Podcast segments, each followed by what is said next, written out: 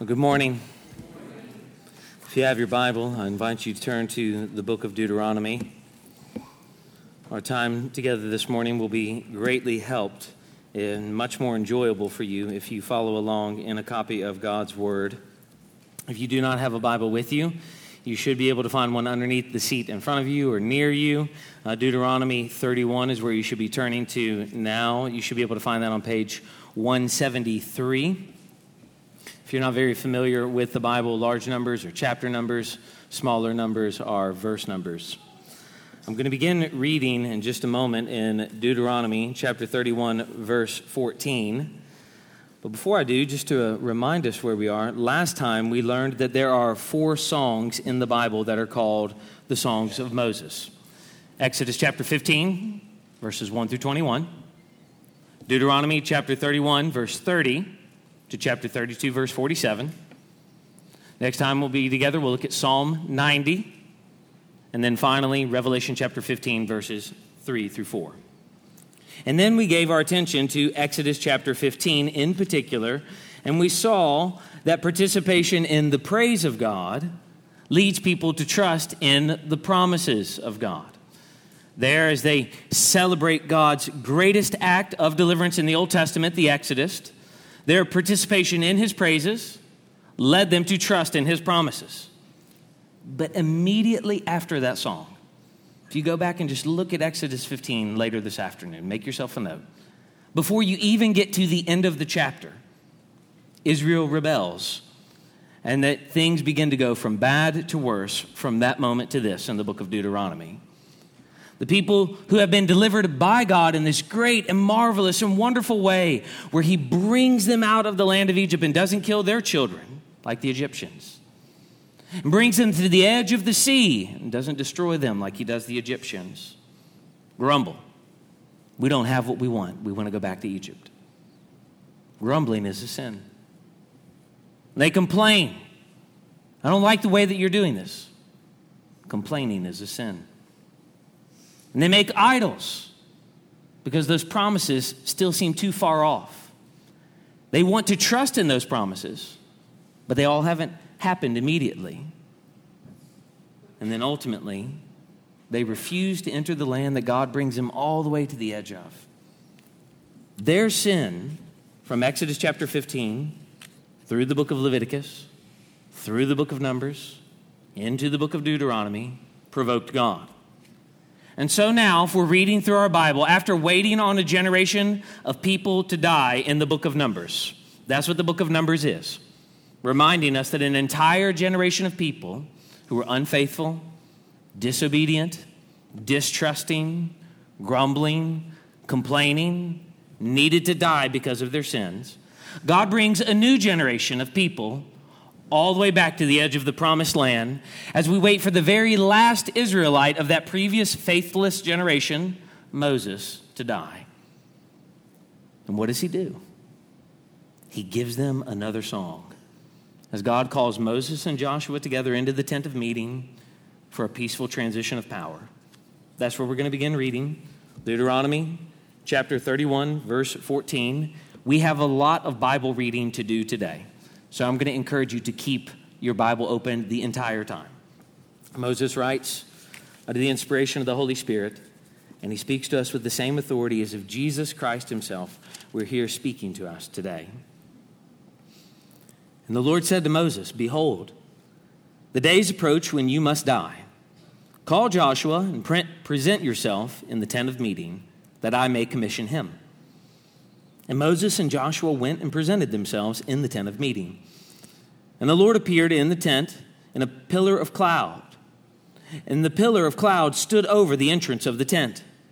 And the Lord said to Moses, Behold, you are about to lie down with your fathers. Then this people will rise and whore after the foreign gods among them in the land that they are entering. And they will forsake me and break my covenant that I've made with them. Then my anger will be kindled against them in that day, and I will forsake them and hide my face from them, and they will be devoured. And many evils and troubles will come upon them, so that they will say in that day, Have not these evils come upon us because our God is not among us? And I will surely hide my face in that day because of all the evil that they have done, because they have turned to other gods. Now, therefore, write this song and teach it to the people of Israel. Put it in their mouths, that this song may be a witness for me against the people of Israel. For when I have brought them into the land flowing with milk and honey, which I swore to give to their fathers, and they have eaten and are full and grown fat, they will turn to other gods and serve them, and despise me and break my covenant. And when many evils and troubles have come upon them, this song shall confront them as a witness. For it will live unforgotten in the mouths of their offspring. For I know what they are inclined to do even today, before I have brought them into the land that I swore to give. So Moses wrote this song the same day and taught it to the people of Israel. And the Lord commissioned Joshua, the son of Nun, and said, Be strong and courageous, for you shall bring the people of Israel into the land that I swore to give to them. I will be with you. When Moses had finished writing the words of this law in a book to the very end, Moses commanded the Levites who carried the ark of the covenant of the Lord Take this book of the law and put it by the side of the ark of the covenant of the Lord your God, that it may be there for a witness against you. For I know how rebellious and stubborn you are. Behold, even today, while I am yet alive with you, you have been rebellious against the Lord. How much more after my death? Assemble to me all the elders of your tribes and all your officers, that I may speak the words in the ears of them and call heaven and earth to witness against them for I know that after my death you will surely act corruptly and turn aside from the way that I've commanded you. And in the days to come, evil will befall you, because you will do what is evil in the sight of the Lord, provoking him to anger through the works of your hands. Let's pray. Father, we ask that you would help us today as we give our attention to your word. As we are learning today, Father, you've given us this word to point us both backward and forward, to remind us of what has happened, so that we might live positively and faithfully in the future, so that we might live in light of the promises that are ours in Christ. Father, we ask that you would help us. Help us to understand this afresh. We pray, Father, that you would write these words on our hearts, that you would mature us in the faith once for all delivered to the saints. Father, that you would preserve us from rebellion.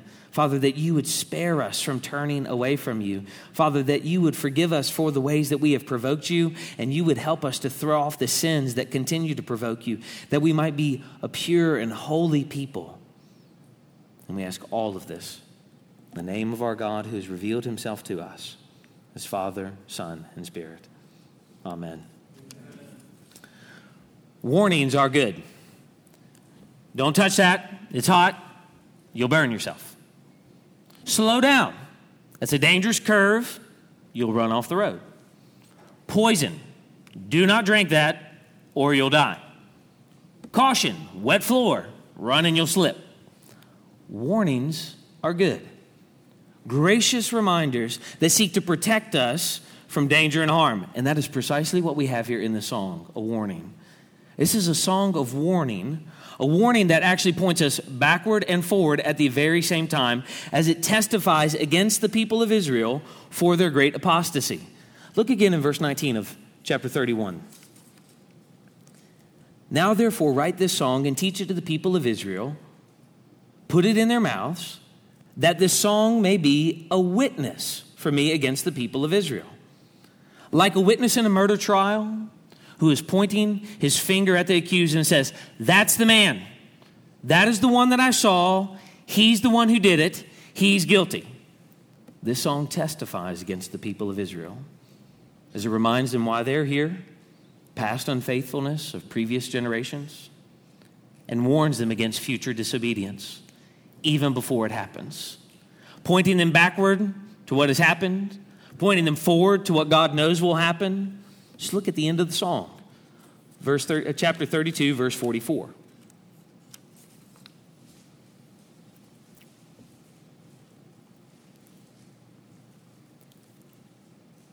Moses came and recited all the words of this song in the hearing of the people. He and Joshua, the son of Nun. And when Moses had finished speaking all these words to all Israel, he said to them, Take to heart all the words by which I am warning you today, that you may command them to your children, that they may be careful to do all the words of this law. For it is no empty word for you, but your very life. And by this word you shall live long in the land that you are going over the Jordan to possess. A witness against them, a warning for them, a loving song that God intends to fall, verse 2, like gentle rain on tender grass, on the tender grass of their, verse 46, hard hearts, the hard hearts of the people, that they and their children may be careful to do all the words of this law, because God is zealous for the holiness of his people. So zealous, in fact, that he issues three warnings in this song. Notice first, a warning against forgetfulness. Look with me in chapter 31 now, back at the beginning of the song, verse 30.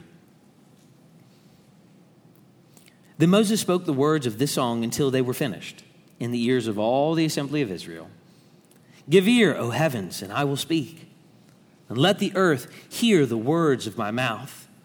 May my teaching drop as the rain, my speech distill as the dew, like gentle rain upon the tender grass and like showers upon the herb. For I will proclaim the name of the Lord. Ascribe greatness to our God, the rock.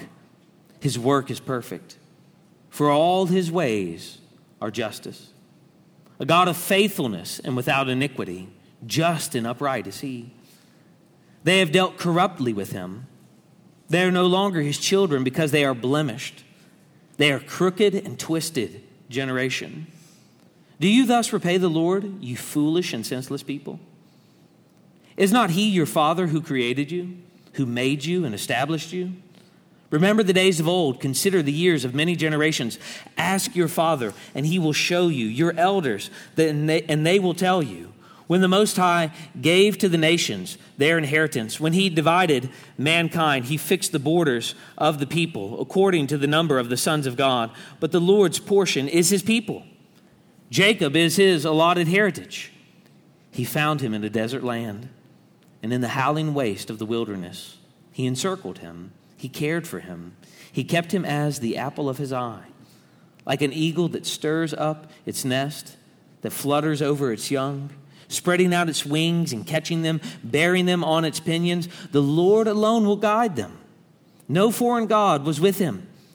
He made him ride on the high places of the land, and he ate the produce of the field, and he suckled him with honey out of the rock, and oil out of the flinty rock, curds from the herd, and milk from the flock, with fat of lambs and rams of Bashan and goats, with the very finest of the wheat. And you drank foaming wine and made from the brood of the grape, the blood of the grape. But Jeshurun grew fat and kicked. You grew fat, stout, and sleek. Then he forsook God who made him and scoffed at the rock of his salvation. They stirred him to jealousy with strange gods. With abominations, they provoked him to anger. They sacrificed to demons that were no gods, to gods that they had never known, to new gods that had come recently, whom your fathers had never dreaded. You were unmindful of the rock that bore you and you forgot the God who gave you birth. Earlier in the book of Deuteronomy, if you go back and start rereading through the book of the Deuteronomy, one of the things you'll see is that Moses tells the privileged generation in chapter 4, verse 9, that they're to take care. They're to take care to remember so that they do not forget. They're to take care so that they keep their soul diligently, so that they do not lose sight of everything that God has done. He doesn't want them to forget things that their eyes have seen. God's deliverance, and God's judgment. He doesn't want them to forget what their ears have heard promises of God's mercy and promises of God's wrath. Why? So that they do not depart from it all the days of their life. And now, here at the end of the book of Deuteronomy, Moses gives a similar admonition to the people in the form of this song in verse 7, verse chapter 32. Remember the days of old The word remember is an incredibly important word in the Bible. It is used 14 times in the book of Deuteronomy alone. To remember, the people of Israel protect themselves. They remember the exodus from Egypt by celebrating Passover every spring and God's great deliverance, his greatest act of mercy, bringing them out. They remember their need for atonement by celebrating and observing Yom Kippur every fall, remembering that they themselves cannot cleanse themselves from their sins. Even in the New Testament, the need for Christians to remember is Peter's explicit purpose in writing both of his letters. 2 Peter chapter 3 verse 1. This is now the second letter that I am writing to you, beloved. And both of them I am stirring up your sincere mind by way of reminder that you should remember the predictions of the holy prophets and the commandment of the Lord and Savior through your apostles. The word remember is an important word in the Bible. Because as we remember the words of God, we remember the works of God. And that causes us to remember the promises of God and the very person of God, the very thing that Moses draws their attention to first as he writes the song for them. You see it in verse 3 I will proclaim the name of the Lord. I will ascribe greatness to our God. He is a great God, a mighty God. All of his work is perfect. All of his ways are just. He is faithful. He is without iniquity. Moses is reminding them of the God they serve and of the God that delivered them. It's an important word throughout the Bible, an important concept for biblical faith. And, friends, that teaches us that forgetfulness is not neutral. Our forgetfulness of the ways of God and our forgetfulness of the person of God is not simply absent mindedness on our part. We are to remember God. We are to wake up and think of God. We are to remember Him throughout the day. We are to go to bed at the end of our day, let our waning thoughts be on God. Brothers and sisters, let me ask how many times throughout your day do you remember the great works of God? And how often do you find yourself recalling all that He has said to us? To not remember is to replace. To not remember God is to replace him with something else or some other God, which is exactly what the people of Israel did when they forgot God here in the song, verse 17. They sacrificed to demons that were no gods, to gods that they had never known, to new gods that had come recently, whom your fathers had never dreaded. Israel forgot, verse 3, the greatness of God. And they forgot, verse 4, the wonderful work of God. Work to redeem them out of the house of slavery, work to fight enemies on their behalf, work to provide for them in a barren wasteland, work to literally give them bread day by day, work to reveal himself to them by his law so that they might be able to draw near. And what is the result? The result of all of their forgetfulness is not neutrality, is that they turn to idols. Verse 15. But Jeshurun grew fat and, and kicked. You grew fat, stout, and sleek. Then he forsook God who made him and scoffed at the rock of his salvation. They stirred him to jealousy with strange gods and abominations. They provoked him to anger. They sacrificed to demons that were no gods, to gods they had never known, to new gods that had come recently, whom your fathers had never dreaded. You were unmindful. You had forgotten the rock that bore you and you forgot the God who gave you birth. Though God was faithful, though he was without iniquity, though he was, verse 6, their father who created them, though he had been strong and sure and secure, verse 4, like the rock, his people turned away. And they worshiped what is false. And they did what is false and they became false, and they were unmindful of the rock that bore them. Their prosperity blinded them. Even though God had been like a mother and a father, bringing them life, choosing to be merciful to them out of all of the nations, not because they were good, not because they were great, not because they had anything to offer, as we saw earlier in our own service even though he, verse 10, kept them as the apple of his eye, the very center of his affection, even though he, verse 12, guided them when they needed him most, their prosperity blinded them. Even though he gave them everything that they need and provided for them abundantly, verse 14. They turned away. Friends, let me ask you Has God's prosperity blinded you? His kindness for your general health? And to give you what you need or more than you need? Blinded you to who He is and what He says about sin? It blinded the people of Israel. It made them blind to all that God had done. It made them blind to all that God was doing. It made them blind to all that God had promised that He would do. It made them blind to their actions, thinking it's not that bad. God wouldn't give prosperous things to us if our sin was that big of a deal. How deceptive. How many times do we say, God blesses that person? Why? Because they have something. Their prosperity blinded them. And throughout all of it, what did they do? Verse 17, they desired novelty, new gods. Why would we worship the God of our fathers? That's old, that's boring. In their prosperity, Israel traded the worship of the living God for the latest religious fad. And friends, we must be careful to not do the same. The song's warning against forgetfulness is in the context of prosperity.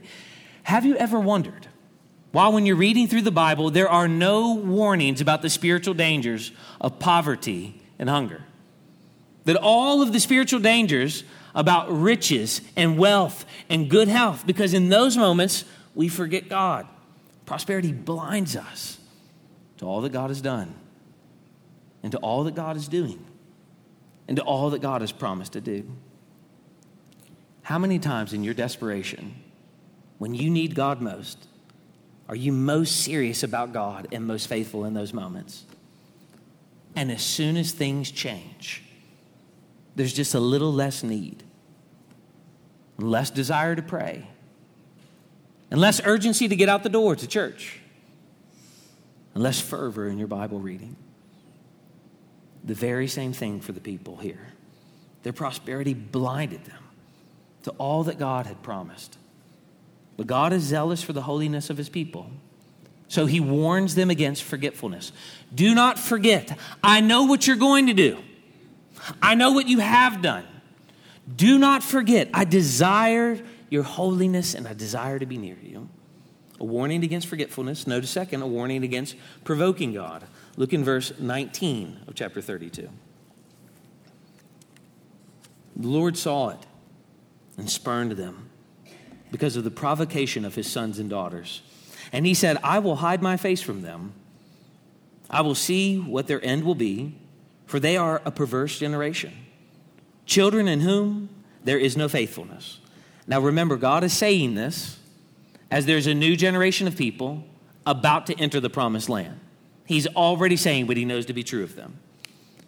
They have made me jealous with what is no God. They have provoked me to anger with their idols. So I will make them jealous with those who are no people. I will provoke them to anger with a foolish nation.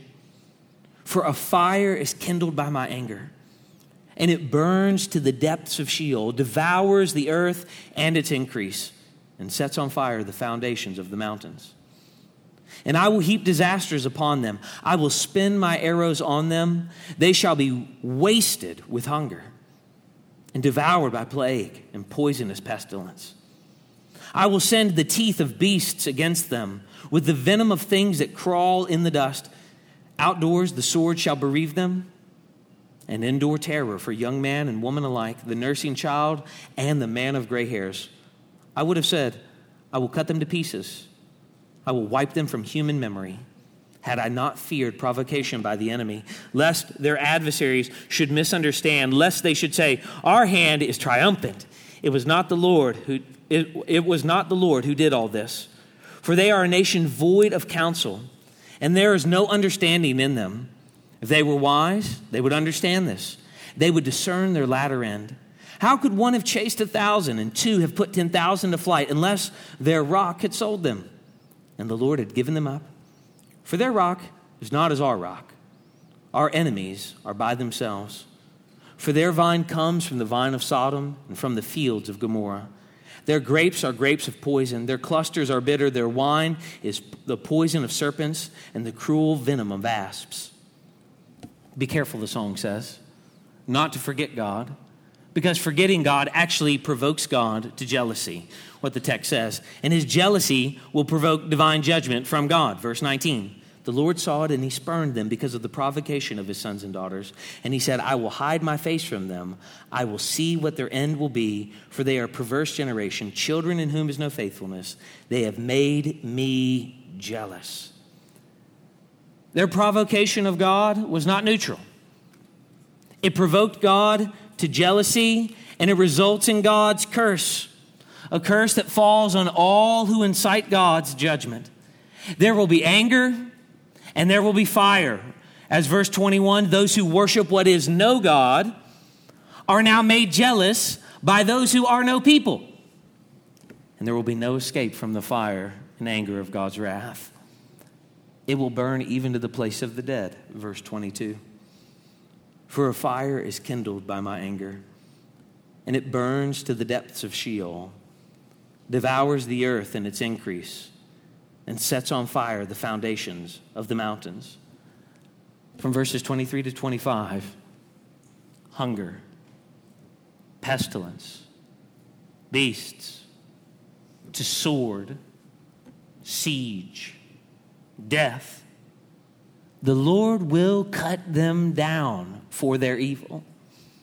It does not go unnoticed, it will not go unpunished but he will not stamp them out. Verse 26. I would have said, I will cut them to pieces. I will wipe them from human memory, had I not feared provocation by the enemy. Lest their adversaries should misunderstand, lest they should say, Our hand is triumphant. It was not the Lord who did all this. Israel deserves annihilation, but God will not give their enemies the satisfaction. He will have compassion. Friends, the, the absurdity of the song is that in the midst of God revealing who He is great, wise, just, without iniquity and revealing who these people are evil, wicked, deserving of judgment. God still has compassion on the people that are his people who are living like his enemies, so his enemies will not misunderstand. He does not want his people to misunderstand. He does not want his enemies to misunderstand. He will have compassion. He will have compassion even though he knows Israel is, verse 28, a nation of misunderstanding, who will think that God's compassion means their innocence, that his mercy means tolerance that his delay of judgment means acceptance.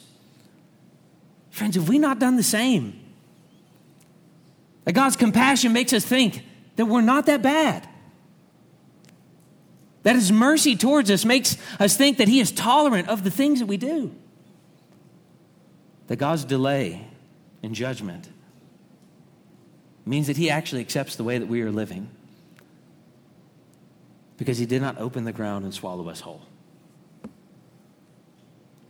The compassion of God's judgment causes them to misunderstand, so that verse 29, they do not discern their latter end.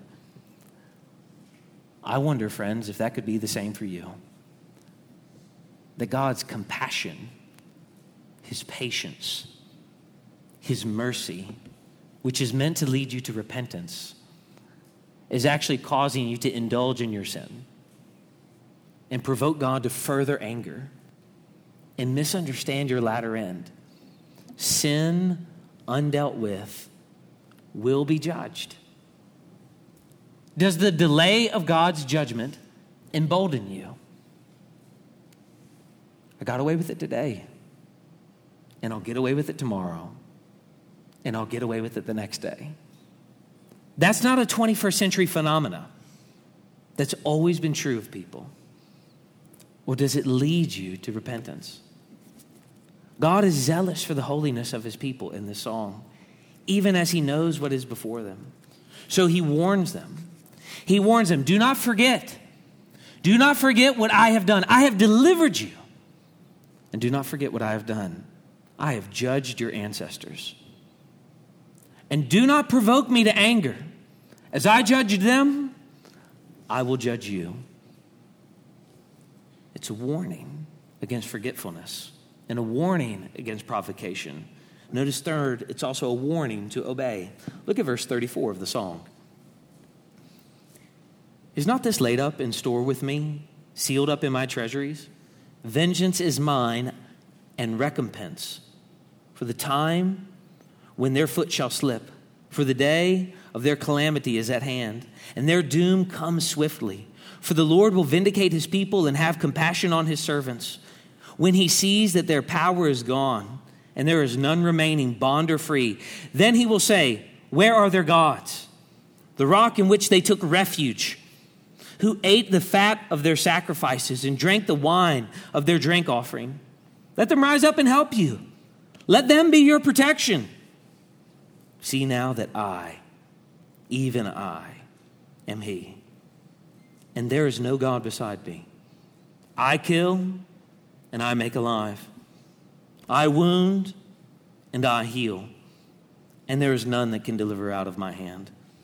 For I lift up my hand to heaven and swear as I live forever, if I sharpen my flashing sword and my hand takes hold on judgment, I will take vengeance on my adversaries and will repay those who hate me.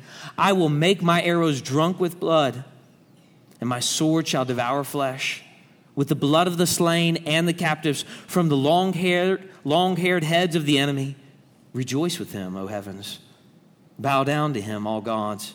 For he avenges the blood of his children and takes vengeance on his adversaries.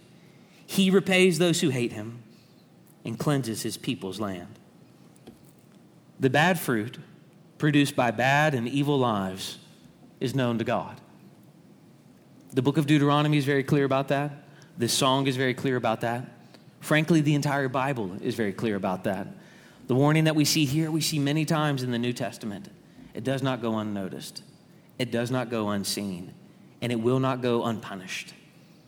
And yet, in His mercy, God continues to expose the foolishness of His people's trust. As they turn away from Him, He mercifully exposes their foolishness, their trust in false gods. Where are they now? And He exposes their false beliefs. I thought that they would be with you. He exposes all of their false hopes by giving them over to their enemies. And then mercifully, the song says, at the proper time, the Lord will be the avenger.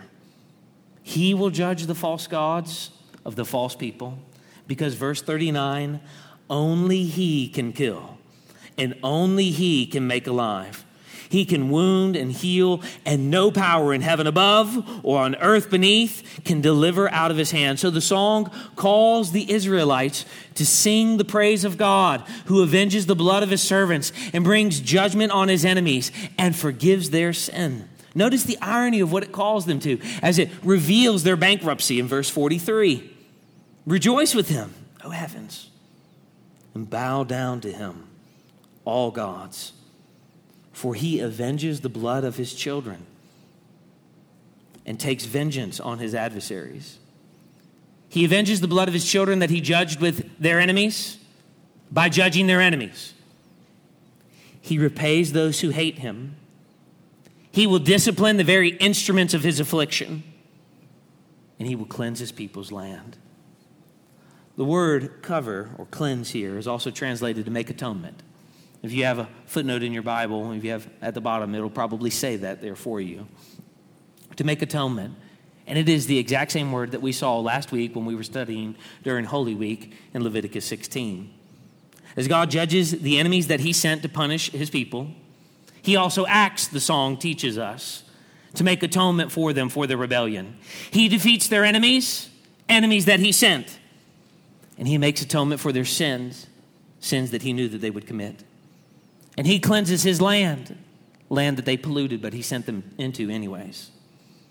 And he and he alone can do this. Friends, I wonder are you aware that it is only God who can forgive you of your sin? Or do you think that somehow, even today, that we are somehow different than these people? That we can manage our relationship with God by our good deeds? From beginning to end, the Bible is very clear. God and God alone is the one who forgives people of their sins. And God and God alone is the one who makes atonement for his people. The end of Israel's enemies and the atonement God provides is actually meant to spur them forward. What they're supposed to see in this cyclical pattern that we begin to see in the Bible as God redeems and they fall back and then he judges and then he redeems and they fall back and then he judges and then he redeems and they fall back and then he judges. What it's meant to do is to spur them forward to obedience, to see that God is merciful and kind and compassionate and does not treat sinners as their sins deserve. Right there in the key of all of the passage. We see it again in verse 44. Moses came and recited all the words of this song in the hearing of the people. He and Joshua the son of Nun. And when Moses had finished speaking all these words to Israel, he said to them, Take to heart all the words by which I am warning you today. Now, just I want you to try to imagine what it was like for the people. They're on the precipice of the promised land. They see the bright shores before them. Surely nobody's thinking, we're going in there and we're going to be unfaithful to God. Just like nobody stands right here and holds hands and recites vows when I'm reading them and says, I vow today that I'm going to commit adultery. The absurdity of the moment. And Moses warns them I know what is before you. I know that you will go in there and you will turn away. Take to heart all the words by which I'm warning you today, that you may command them to your children. Why? So that they don't forget. That they may be careful to do all the words of this law. Why? So that they do not become judged. So that you don't forget by teaching them, so that they don't forget by distance. For it is no empty word for you, but your very life. And by this word you shall live long in the land that you are going over the Jordan to possess. Now, we come to the end of the passage, the interpretive key, verses 44 through 47, and we wrongly think that the language of be careful to do all the words of this law means that God is commanding them to obey the law so that he might love them. That is often how we read the Bible, and it is always wrong when we read it that way. God never works that way. Obey this so that I will love you. God's law is always, even now, always preceded by God's grace. His act of salvation always precedes his command. God's love always comes before his ordinance. It was true in the Old Testament under the Old Covenant, and that is true in the New Testament under the New Covenant, which is why there is a final declaration of undeserved mercy at the end of the song. Look again in chapter 32, verse 35. Vengeance is mine and recompense for the time when their foot shall slip. For the day of their calamity is at hand, and their doom comes swiftly. For the Lord will vindicate his people. He promises, I know they'll slip. I know that calamity is coming because of their actions, but I will vindicate my people. I will have compassion on my servants when I see that their power is gone and there is none remaining, bond or free. I'll drop to verse 43. Rejoice with him, O heavens. Bow down to, down to him, all gods, for he avenges the blood of his children, and he takes vengeance on his adversaries. He repays those who hate him. He cleanses his people's land. He will punish his people's persecutors, and he will atone for their sins. A witness and a warning to the deep and abiding love of God for his people, because God is zealous for the holiness of his people amid the horrors of all the judgment that they will experience, God reminds them that hope will shine forth.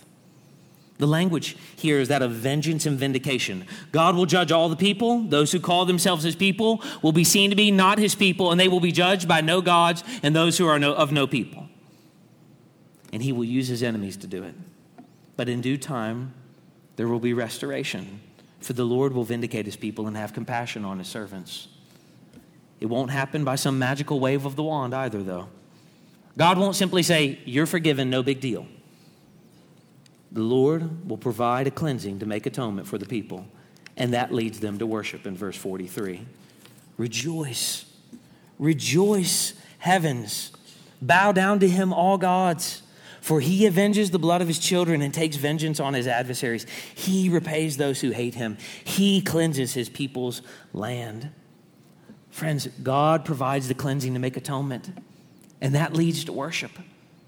God provides the cleansing for his people so that they might be able to draw near to him in the promised land. We saw it last week in the book of Leviticus. The whole drama of redemption was not simply so that they might be forgiven of their sins. Their sins must be forgiven. Your sins must be forgiven. If you're not a Christian here today, if you're not someone who identifies as a believer, we're here to tell you the Bible is very clear. You are a sinner. You have broken God's law. You have disobeyed God's command. You have chosen to live life the way that you want to live it. And you have decided that God is wrong and that you're going to do it your way. You're going to have relationships on your terms. You're going to come to church when you feel like it. You're going to obey God when it's convenient for you. You're going to do things the way that you would like to do them. And God calls that sin. And your sin is not simply a blemish on your life. Your sin is actually something that devastates your life and separates you from God. It separates you from God. It blinds you to the severity of your sin. It keeps you ultimately, the Bible teaches us here, just like we saw last week, from being able to draw near to God. It separated you from Him. And because of your sin, you'll never be able to draw near unless God makes atonement. And friend, if you're not a Christian, we're here to tell you that you're in the best of all possible places today. That God has made atonement for sin.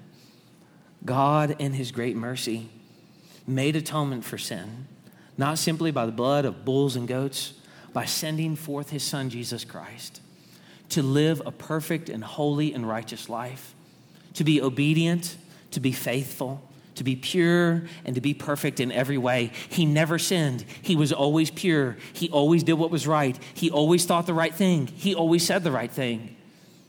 And at the end of his life, though he deserved no judgment, he suffered on a cross and he died as your substitute.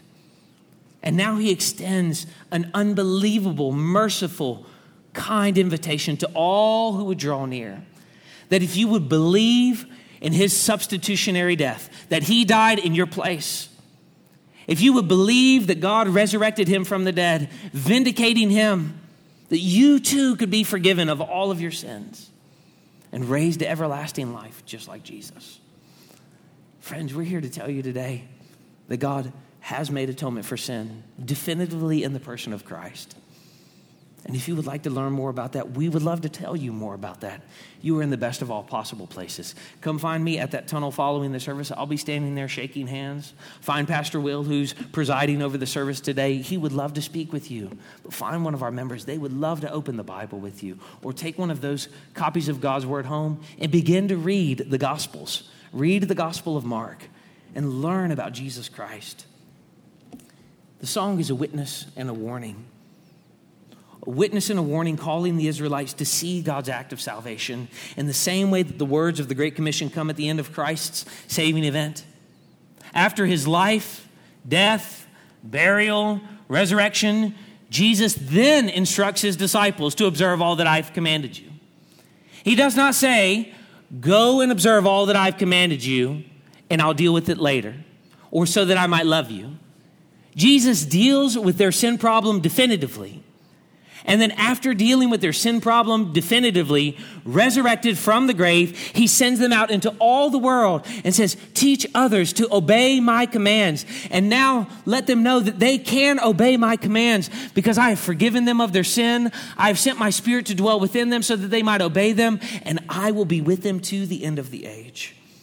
Atonement for sin actually is the motivation from the Old Testament to the New Testament to obey God's command. Friends, obedience does not bring about God's love. God's love motivates our obedience, which is actually why the author of Hebrews picks up this verse in his exposition. If you have your Bible, I want you to flip to Hebrews chapter 10.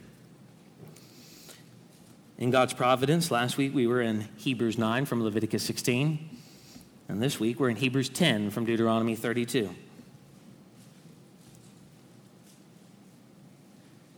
Hebrews chapter 10, verse 12.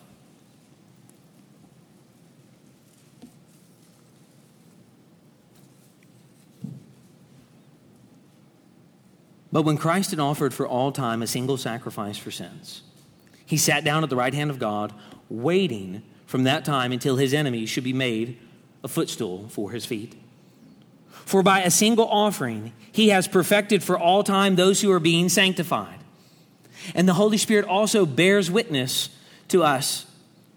For after saying, This is the covenant that I will make with them, after those days, declares the Lord, I will put my laws on their hearts and write them on their minds. Then he adds, I will remember their sins and their lawless deeds no more. Where there is forgiveness of these, there is no longer any offering for sin. Atonement first. Now look at the exhortation in verse 19. Therefore, because atonement has been made, brothers, since we have confidence to enter into the holy places so that we can now draw near to God by the blood of Jesus, by the new and living way. You wanted new gods? Here's the new covenant. This is the way to draw near that He opened for us through the curtain, that is, through Jesus' flesh. And since we have a great high priest over the house of God, exhortation number one, let us draw near with a true heart and full assurance of faith, with our hearts sprinkled clean from an evil conscience and our bodies washed with pure water. Let us draw near because God has forgiven our sins. Exhortation number two, verse 23. Let us hold fast the confession of our hope without wavering. For he who promised is faithful. Because we remember the definitive sacrifice and his atonement and forgiveness of sins, we draw near without wavering because God is faithful. He will keep his promises. Exhortation number three, verse 24. And let us consider how to stir one another up to love and good works. And how does he envision us stirring one another up? Not neglecting to meet together, as is the habit of some, but encouraging one another, and all the more as you see the day drawing near. He's not simply saying encourage one another. By all means, encourage one another. He's saying encourage one another to gather with one another. We have the distinct privilege of being able to gather together as the people of God and to be reminded of the promises of God and that the promises of God extend to people beyond ourselves. And yet we neglect it. So the apostle says, stir one another up to assemble together. Verse 26. Notice how he sees disobedience to the three exhortations. For if we go on sinning deliberately, if we go on sinning by not drawing near with full assurance, not having our bodies sprinkled clean, if we go on sinning deliberately by wavering from the promises and not trusting God, if we go on sinning deliberately by not stirring one another up to love and to good works and to assemble together, after receiving a knowledge of the truth, there no longer remains a sacrifice for sins, but a fearful expectation of judgment and a fury of fire that will consume the adversaries.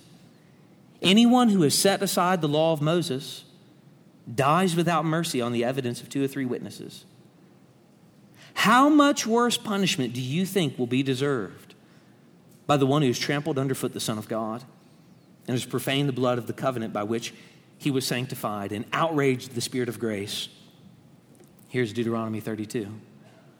For we know him who said, Vengeance is mine. I will repay. And again, the Lord will judge his people. It is a fearful thing to fall into the hands of the living God. From Old Testament to New Testament, it is a fearful thing to fall in the hands of the living God. Do not trifle with sin. Do not reject God's mercy. How do Christians apply the Song of Moses in the 21st century? The book of Hebrews helps us and teaches us. Do you hear the words of warning? Disobedience to the Word of God, the command of God, the law of God, the teaching of God is the exact same thing as profaning the blood of Jesus Christ, who shed his blood to cleanse us from all of our sins.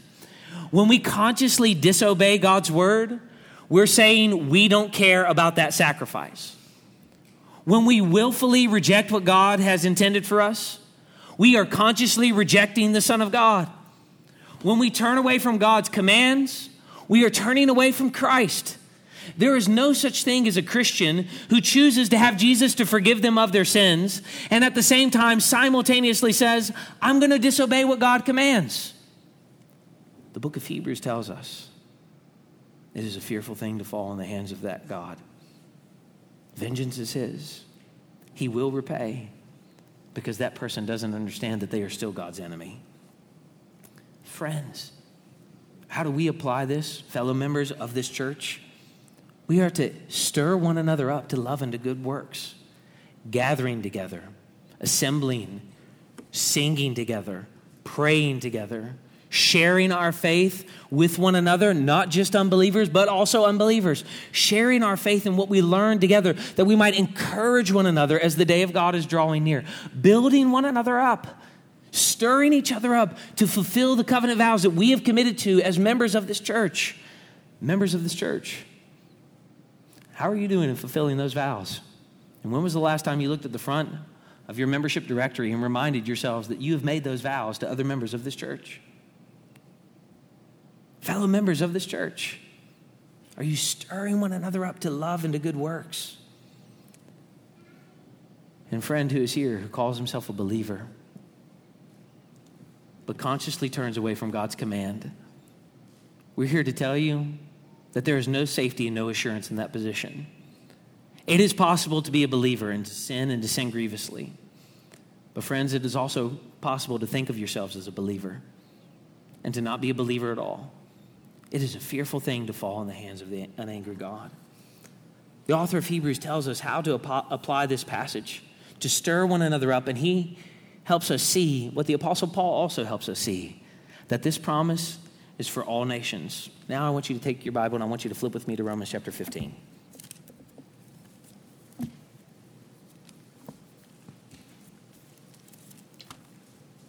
The book of Deuteronomy is one of the most quoted books in the Bible. Deuteronomy and Isaiah. If you're going to study two Old Testament books and you don't study the rest very closely, study the book of Deuteronomy, study the book of Isaiah. Give your life to understanding those two books, and you will read your New Testament better. Because you find, as you read through the New Testament, lots of references to Isaiah and lots of references to the book of Deuteronomy. The reconstitution of the people, Deuteronomos, second giving of the law, and Isaiah, the messianic vision, Jesus Christ coming. And as we read through the New Testament, we find passages like this in Romans chapter 15, how the Apostle Paul applies Deuteronomy, this song again. Verse 8 For I tell you that Christ became a servant to the circumcised to show God's truthfulness in order to confirm the promises given to the patriarchs. And in order, thanks be to God, that the Gentiles might glorify God for his mercy, as it is written. Therefore, I will praise you among the Gentiles and sing to your name. And again, it is said in Deuteronomy chapter 32, verse 43 Rejoice, O Gentiles, with his people. And again, praise the Lord, all you Gentiles, and let all the peoples extol him. And again, Isaiah says, The root of Jesse will come, even he who arises to rule the Gentiles. To him will the Gentiles hope. May the God of hope fill you with all joy and peace in believing, so that by the power of the Holy Spirit you may abound in hope. God's zeal for the holiness of his people is so that that gospel that he has called them to believe in, that good news of salvation might be declared among the nations, so that that light might shine among all peoples, so that people who do not live in the right geographic place, the land of Israel, and so that people who do not have the right genealogical line, descendants of Israel, might participate with them in the praise of God and worship the one true and living God with them. Friends, these promises that Deuteronomy is highlighting and underlining and reminding us of as a witness and a warning so that we don't forget and remember, so that we see God's mercy and obey, were to be a bright light for all peoples, a bright light for us today, so that we might have hope as we draw near in full assurance of that good news being our good news. God sent forth His Son for us for you. And friends, that is good news indeed. As God's people are poised to enter the promised land, Moses is commanded to do some astounding things to transition power and be reminded that he will never see the land because of his sin, and to give them a song, but not the kind of song that we would expect. We would expect it to be a very energetic praise song. And yet, what he's giving them is a witness against them and a warning to them. A song not celebrating their freedom in the Lord and their exodus from Egypt, but a song that is reminding them of their slavery to sin and their persistence in idolatry. A witness and a warning. And friends, here we are at the precipice, the end of all things, awaiting the imminent return of Christ. And we will sing a song in Jordan's Stormy Banks, calling us like this song to faithfulness, a witness and a warning, reminding us of what God has done and what God will do. He will bring us safely home, and a warning to us that anybody here who is disobedient to this God, who does not claim the mercy of the Savior that He has sent to cover for our sins, it is a very dangerous place indeed. But to all who have hope in Him, they stand on that shore with great hope, with true hearts and full assurance. So as we sing, let us stir one another up to love and good works. Let's pray. Father, we ask that you would help us today, right now in our singing, to stir one another up to love and good works to see that our primary ministry right now in this moment is to sing together and with one another and to one another, reminding each other of these precious promises that are ours in Christ. We thank you for this song, this witness, and this warning. We pray that we would take heed lest we fall. And Father, we pray that it would be a witness to us of your love, your mercy, your grace. And may that love, mercy, grace, atonement motivate us to obey and to sing with glad hearts, we pray. We ask all of this in Jesus' name. Amen. Would you stand and sing with us?